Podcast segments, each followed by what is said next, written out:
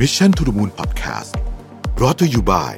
TMBAM East Spring และธนาชาติฟัน East Spring ผู้เชี่ยวชาญด้านการลงทุนในกองทุนรวมต่างประเทศ สวัสดีครับยินดีต้อนรับเข้าสู่ Mission to the Moon Podcast นะครับขึ้นอยู่กับประวิทยานุสาหะครับ วันนี้ผมเอาบทความอันหนึ่งที่เราเอ่อโพสต์ลงไปในเพจของ Mission to the Moon เนี่ยนะครับ แล้วก็ได้รับการตอบรับที่ใช้ได้ทีเดียวนะฮะก็รู้สึกว่าเออ คนน่าสนใจนะฮะเป็นบทความจากมีเดียมนะครับ คนเขียนคือ Jack Cryer นะฮะ six daily habits that can help you to cultivate patience นะหกกิจวัตรประจำวันนะครับ ที่จะสร้างความอดทนให้กับคุณนะฮะวันก่อน ผมไปพูดงานหนึ่งมา เจอคุณท็อป Bitkub นะฮะแล้วก็มีคนถามคุณท็อปประมาณว่า ทักษะอะไรที่เด็กยุคใหม่ ควรจะต้องมีนะก็มีมีหลายอันนะแต่อันหนึ่งที่คุณท็อปบอกคือความอดทน ซึ่งผมเห็นด้วยมากคือความอดทนเนี่ยมันเป็นของที่ มันฟังดูน่าเบื่อน่าเบื่อนะแต่จริงๆแล้วความอดทนเนี่ยนะฮะเป็น key เลย ไม่ว่าจะยุคไหนก็ตาม ตอนเป็นยุคเทคโนโลยีเยอะๆจ๋าๆเนี่ยความอดทนก็ยังเป็น key อยู่ดีเราลองดูอครับ บริษัทที่ประสบความสำเร็จเอาซีอเด็กๆเนี่ยเอาบริษัทอย่างเช่น Flash Express หรือว่าบริษัท BitCup เองเนี่ยโอ้โหคนเหล่านี้นี่ทำงานกันแบบหามรุ่งหามค่ำอะนะฮะแล้วก็นานด้วยไม่ใช่ว่าแบบทำแค่วันสองวันแล้วเลิก เพราะฉะนั้นความอดทนเนี่ยจึงเป็นสิ่งที่ที่ต้องฝึกต้องฝึกนะครับ เราอาจจะไม่ได้มีมันมาโดยกำเนิดนะ ขึ้นอยู่กับววิถีชีวิตของแต่ละคน แต่เป็นสิ่งที่ฝึกได้ แล้วก็แล้วมีแล้วดีดีมาก ๆ เลยนะครับ ซึ่งแต่ต่างคนเนี่ยก็อาจจะต้องเผชิญกับความอดทนในรูปแบบที่แตกต่างกันออกไปนะครับ ถ้าคุณทำงานคุณเป็นเจ้าของกิจการนะคุณก็อาจจะอยากเห็นธุรกิจของคุณเนี่ยมันไปถึงถึงฝั่งฝันอย่างที่ใจตั้งใจไว้นะครับ หากคุณเป็นนักเรียนนักศึกษานะฮะ ก็ต้องเรียนให้จบนะอะไรอย่างเงี้ยนะฮะเอ่อหากคุณเป็นนักกีฬานะคุณก็ต้องซ้อมเพื่อจะเอาเวลาสมมตินักวิ่งนะก็ต้องเวลาต่ำกว่าเท่านี้นะฮะเอ่ออะไรอย่างเงี้ยนะครับ จริงๆเนี่ยความอดทนมันมีในทุกทุกมุมนะนักเขียนอย่างเงี้ยสมมตินะฮะเมื่อก่อนก็สนทนากับนิ้วกลมนะแล้วก็แล้วก็นิ้วกลมก็พูดประเด็นหนึ่งผมชอบอะบอกว่า เออมันเป็นเป็นคำถามทำนองว่า ถ้าเกิดว่าชีวิตนี้เรามีเงินใช้แบบ มีเงินเข้ามาในแบบที่เราอยากใช้ โดยที่เราไม่ต้องเลือกอาชีพเราไม่ต้องคำนึงถึงเงินเนี่ยเราจะเลือกทำอะไรกันนะฮะผมนิ้วกลมแล้วก็ต้องกับวีวุฒิก็ตอบคล้ายๆกันเออคนหนึ่งตอบเขียนหนังสือ คนหนึ่งตอบอ่านหนังสือ คนหนึ่งตอบเดินทางทุกคนอยากเดินทางหมดอะไรอย่างเงี้ย แต่ว่าเอกก็โพล่งขึ้นมาประเด็นหนึ่งบอกว่า แต่เชื่อไหมว่าถ้าเกิดว่าเราทำอย่างนั้นจริง ๆ เนี่ย ด้วยความที่มันไม่มีอะไรต้องส่ง ไม่มี deadline ไม่มีอะไรต่อไปเนี่ยบางทีมันจะเกิดความเฉื่อยได้แบบไม่น่าเชื่อนะเพราะฉะนั้นแม้ว่าคุณเป็น เออสมมุติคุณเป็นนักเขียนที่ไม่ได้ไม่ได้เดือดร้อนเรื่องเงินเนี่ย ถ้าคุณไม่มีความอดทน คุณก็จะไม่มีวินัย แล้วคุณก็จะทำงานนั้นไม่เสร็จนะดังนั้นเนี่ยนะครับ มันจึงเป็นทักษะที่สำคัญมากๆนะฮะ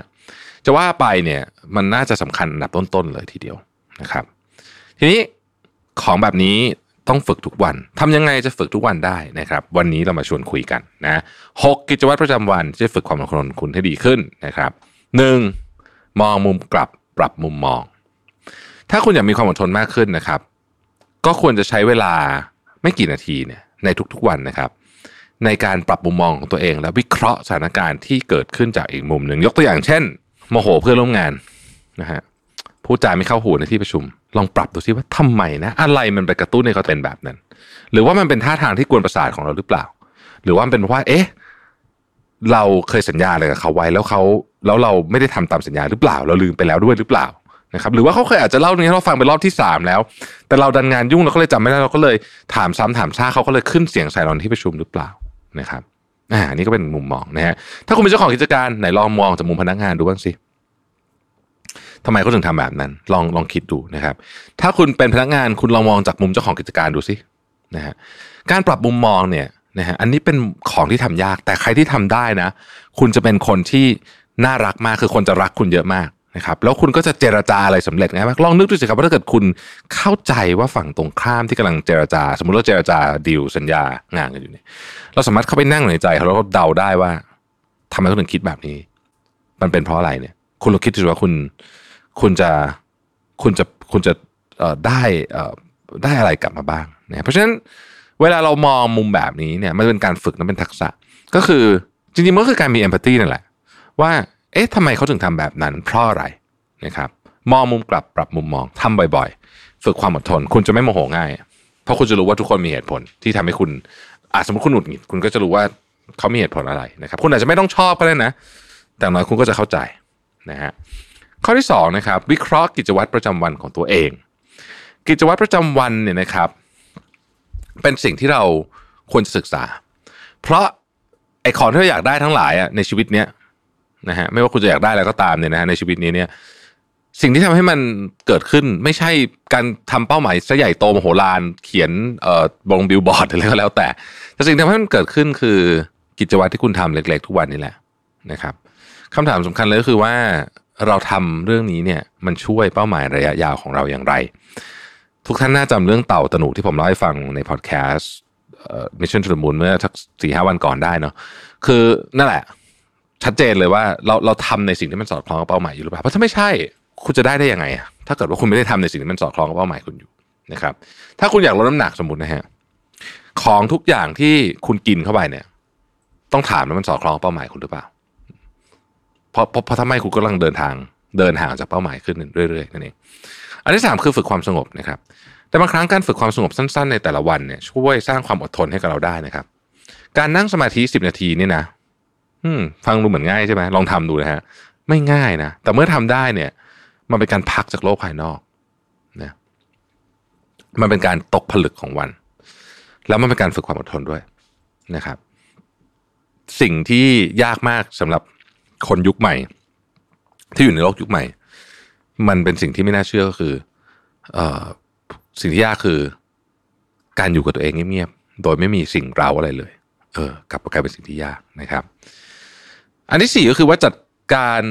กับสิ่งที่ขัดขวางความอดทนของคุณนะครับลองหาสิ่งที่คอยขัดขวางความอดทนของคุณในทุก ๆ วันนะแล้วจดบันทึกมันลงไป ไม่ว่าสถานการณ์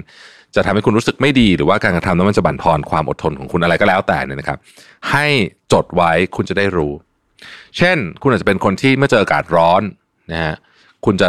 ฟิลขาดเลยอะไรเงี้ยสมมตินะครับ สมมติสมมติ ก็ให้ให้เรารู้จักตัวเองไว้จากมุมนี้ด้วย เพราะไม่ใช่ทุกคนที่เจออากาศร้อนแล้วจะฟิลขาด ไม่มีไม่ไม่มีใครชอบอากาศร้อนเกินไปแน่นอน แต่ว่า reaction ของคนต่ออากาศร้อนของแต่ละคนไม่เหมือนกันนะฮะข้อที่5นะครับก็คือใช้ stoic exercise เพื่อฝึกความอดทนนะครับ บางทีเราก็ต้องเผชิญกับสถานการณ์ที่ไม่เป็นไปตามที่เราคิด ความอดทนจึงต้องนำมาใช้นะครับ ซึ่งใน stoic exercise เนี่ยเป็นอีกหนึ่ง วิธีที่มีประโยชน์ในการฝึกความอดทนของเรา stoic มีการฝึกแบบหนึ่งที่เรียกว่า turning the obstacle upside down นะครับหรือเป็นการมองว่าเรื่องร้ายที่เกิดขึ้นนั้นเป็นเพียงบทเรียนให้กับเรา ซึ่งเป็นการฝึกมุมมองในการมองสิ่งต่าง ๆ ว่าเรื่องนี้มันเกิดขึ้นมาแล้วอะยังไงกูต้องหาเรื่องทางบวกกับมันให้ได้ เพื่อให้ฝึกเราอดทนและใจเย็น เวลาคนมาสายนะฮะ ผมเคยเล่าเรื่องนี้นะมันคนมาสายเออผมเคยไม่ไม่ใช่คนมาสาย มันผิดแผนอะมันผิดแผนเคยติดอยู่บนเครื่องบินนะติดอยู่บนเอ่อเครื่องบินอยู่บนรันเวย์ครับเคยเคยไหมครับกำลังจะขึ้นเครื่องบินจะขึ้นเสร็จแล้วมันขึ้นไม่ได้มันจะอะไรก็ไม่รู้ว่าข้างหน้ามีคิวอะไรก็ว่ากันไปเนี่ยแต่ว่าคุณอยู่บนเครื่องบินแล้ว คุณจะลงไปที่เกตก็ไม่ได้ เครื่องบินก็ไม่ไปไหน คุณนั่งอยู่ แล้วมันก็จะรู้สึกหายใจไม่ค่อยออก อาจจะคิดไปเอง คือก็จะหงุดหงิดมาก ตอนนั้นเนี่ยจำได้ว่า เอ่อ รู้สึกมือถือจะแบตหมด คือไม่มีอะไรให้ทำเลยครับ ผมมีสมุดอยู่เล่มหนึ่งแล้วก็มีปากกา ก็เลยเขียน ในสมุดไม่รู้ทำไง จนพอหงุดหงิดจนหายหงุดหงิดก็เริ่มเขียน เริ่มเขียนเอ่อบทความ ปรากฏว่าได้บทความที่ดีมาก ซึ่งมันอยู่ในหนังสือตอนหลังเนี่ยนะ ตั้งสามบทแต่ในช่วงระยะเวลาเพียงชั่วโมงกว่าๆตรงนั้นนะต้องรู้สึกขอบคุณเลยนะฮะเพราะฉะนั้นนี่ก็คืออันหนึ่งนะมองอีกมุมหนึ่งข้อที่หกก็คือดูแลตัวเองอย่างสม่ำเสมอนะครับ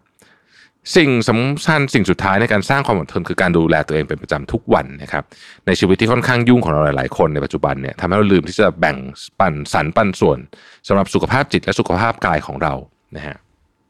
เพราะสุขภาพจิตและสุขภาพกายของเรานี่แหละ จะเป็นจุดเริ่มต้นนะครับ ในการทำให้เราสร้างความอดทนจากข้างในได้นะครับ ในการที่จะสร้างความอดทนในการดูแลตัวเองนั้นสำคัญที่สุด ซึ่งหนึ่งในวิธีจากหนังสือของทีม Ferris ก็คือในชั่วโมงสุดท้ายของวัน ให้เราทิ้งโทรศัพท์เอาไว้อีกห้องหนึ่ง และใช้เวลา 60 นาทีไปในการดูแลตัวเองไม่ว่าจะเป็นการนั่งสมาธินะครับแช่น้ำอุ่นอ่านหนังสือ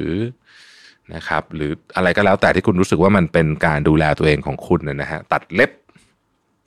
ก็ได้นะครับ อะไรก็ได้นะฮะที่ไม่มีโทรศัพท์อยู่ช่วยนะ ช่วยมากเลยนะครับ นี่คือ 6 ขั้นตอนนะครับ ในการฝึกความอดทนระหว่างวันนะครับ อันที่ 1 มองมุมกลับปรับมุมมอง 2 วิเคราะห์กิจวัตรประจำวันของตัวเอง 3 ฝึกความสงบ 4 จัดการกับสิ่งที่ขัดขวางความอดทนของคุณ 5 นะครับ ใช้ stoic exercise ฝึกความอดทนและ 6 ดูแลตัวเองอย่างสม่ำเสมอ ขอบคุณที่ติดตาม Mission to the Moon นะครับ แล้วเราพบกันใหม่ สวัสดีครับ Mission to the Moon Podcast Presented by TMBAM East Spring และธนาชาติฟัน East Spring ผู้เชี่ยวชาญด้านการลงทุนในกองทุนรวมต่างประเทศ